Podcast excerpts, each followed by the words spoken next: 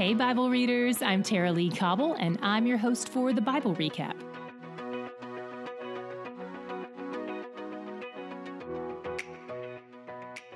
Today we jumped into 2 Corinthians, which is at least Paul's third letter to the Corinthians, because there's also 0 Corinthians, which we've never found, and maybe more. Yesterday, as we finished off 1 Corinthians, Paul told them he hoped that letter would help smooth out some of the tension. He said he's coming to visit soon, and that in the meantime they should collect money for the believers in Jerusalem. Between that letter and this letter, some people repented of the things he addressed, while others rebelled all the more. And for some of those who rebelled, his subsequent visit is what God used to turn their hearts back to him. Paul writes this letter in response to the whole situation. He starts out by praising the God of mercy and comfort. Paul has experienced both of these things in the midst of all he has endured. He says God does that in part so that when we experience Christ's comfort, we know how to pass it on to others who are suffering. It's always helpful for me to remember that he says to comfort those who are afflicted, not instruct them. Paul reiterates this later in Romans 12:15 when he says to weep with those who weep not put together a detailed list of how they could have avoided this, or why it's not actually a big deal at all, or how to solve it. Instead, he calls us to enter in and to speak comfort and hope. Paul and his traveling companions endured a lot in Asia specifically, and he's probably talking about all the persecutions they experienced in Ephesus. He says they despaired of life itself. But God carried them through, and he hopes God will continue to. He asks for them to pray for him, and he says that helps. Prayer isn't pointless. It's engaging with God and it's encouraging to believers. It blesses them. He wants them to know he is sincere in his ministry and his love for them. Even though he wasn't able to visit them at the time he planned to, it wasn't because he didn't want to. While it wasn't God's plan for him to visit them at that time, even God's no is still a yes to the best things. And Paul says the only appropriate response to that is Amen. To God be the glory. By the way, the word Amen basically means, Let it be so, Lord. Then, as is his way, Paul drops some deep theology midstream. In 121 through 22, he says, It is God who establishes us with you in Christ and has anointed us, and who has also put his seal on us and given us his spirit in our hearts as a guarantee. So, first of all, we've got the whole Trinity here in one verse Father, Son, and Spirit. And second of all, he says the Spirit is our seal, Kings put their seal on things they own. It's a name tag. And the Spirit is our guarantee that we belong to God. We are filled and sealed. The relationship is a done deal. Marriage. Then Paul explains why it wasn't optimal for him to come visit when he wanted to. He knew his last letter had caused some problems, and he probably wanted to leave time for the Spirit to work in people's hearts instead of coming to them in the midst of what was almost certainly hurt feelings and grief. The sins of the people were hurting the whole community, but the sin of the repentant sinner also left him sorrowful. So, Paul says it's important for the whole community to comfort even the person who committed the sin and remind him that they love him. Otherwise, Satan will use it as an opportunity to create division. He will sing to the strings of pride and superiority, and before you know it, you're thinking things like, I'd never do anything that terrible. The arrogance. Even though Paul's plans got derailed, he trusts that God used him wherever he went he gives a metaphor that portrays Christians as God's perfume spritzer. We are the bottle, and Christ is the perfume, or cologne if you prefer. Some people don't like the fragrance of Christ. Some will cover their noses and leave the room, but others will want to go and get more of it for themselves. In much of this letter, Paul is having to defend his actions and his role, and you can tell he kind of hates it, probably because he feels like it's arrogant, but also because their perspectives are missing the point. But because he loves the locals, he doesn't want them to be led astray by false teachers. So he has to spend some time defending his ministry against claims of inadequacy. While he's been away, some other speakers have started coming to the church, and they're rich and flashy. The not so wealthy Corinthians are impressed.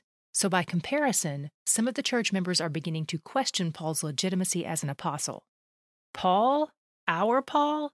Who was their guest speaker last weekend? Solomon? The problem is rooted in the fact that the Corinthians care deeply about status and appearances. All the other itinerant speakers who come to Corinth have letters of recommendation, but Paul says, You are my letter. I planted this church. If my ministry isn't worthwhile, then why are you still here? But even then, he's quick to point out that all his worth and his only sufficiency comes from God.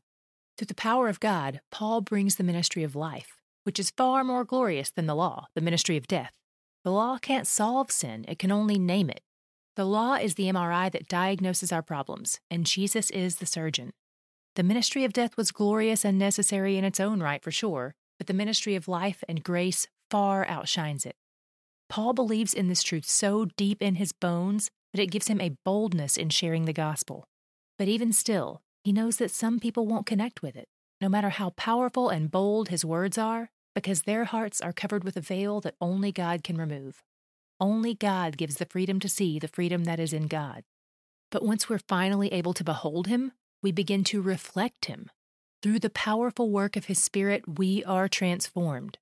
Paul says some people don't understand what he's doing and don't believe the gospel, and he's probably referring to the other itinerant speakers and those who follow them. He says it's because their eyes are veiled to the truth. Satan has blinded their eyes from seeing the glory of Christ. Satan is referred to as the God of this world here, but that doesn't mean he's in charge of the world. We've seen multiple times that he's absolutely subject to God's authority. This is likely pointing to the fact that the world follows his ways.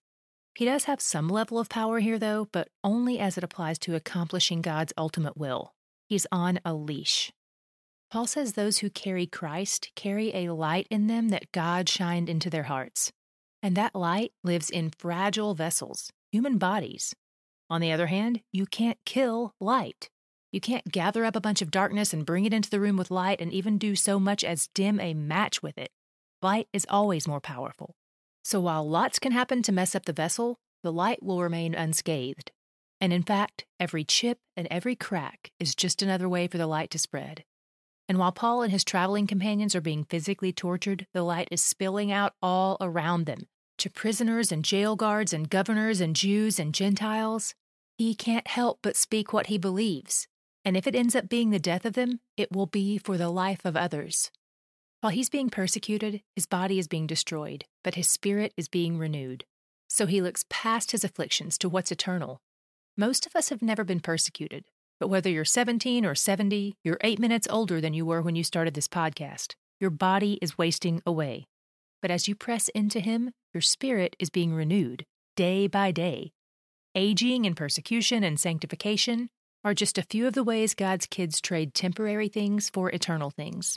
It's a good trade. Today, my God shot was in 4 6. Here it is. For God, who said, Let light shine out of darkness, has shone in our hearts to give the light of the knowledge of the glory of God in the face of Jesus Christ. God did that. God shone in our hearts, our dark hearts, our hearts of stone, and He gave us new ones, hearts of flesh, and He drenched them with His light. And Paul says this light in particular is the knowledge of the glory of God in the face of Jesus Christ. The knowledge of the glory of God. That basically means to know and see God rightly, to see Him in the face of Jesus. That's who God is. Are you seeing it more all the time? Are you growing in the knowledge of the glory of God as you behold Him? I bet you know it more today than you did yesterday that He's where the joy is. Each month, we offer special bonus content to our Patreon family. For the month of December, we have a bonus episode on setting spiritual goals. We're sending this out to patrons who've joined at the bonus content tier or higher. If that's you, just log into your Patreon account to get your perks, or if you've selected to have your perks emailed to you, you can look for it there. If you're part of our Patreon at a different tier and you want access to this perk, you can log into your Patreon account and adjust your membership accordingly. And if you're not yet part of our Patreon family, we would love to welcome you this month. Check out today's show notes for a link so you can join us, or click the Patreon link on our website, thebiblerecap.com. The Bible Recap is brought to you by D Group, discipleship and Bible study groups that meet in homes and churches around the world each week.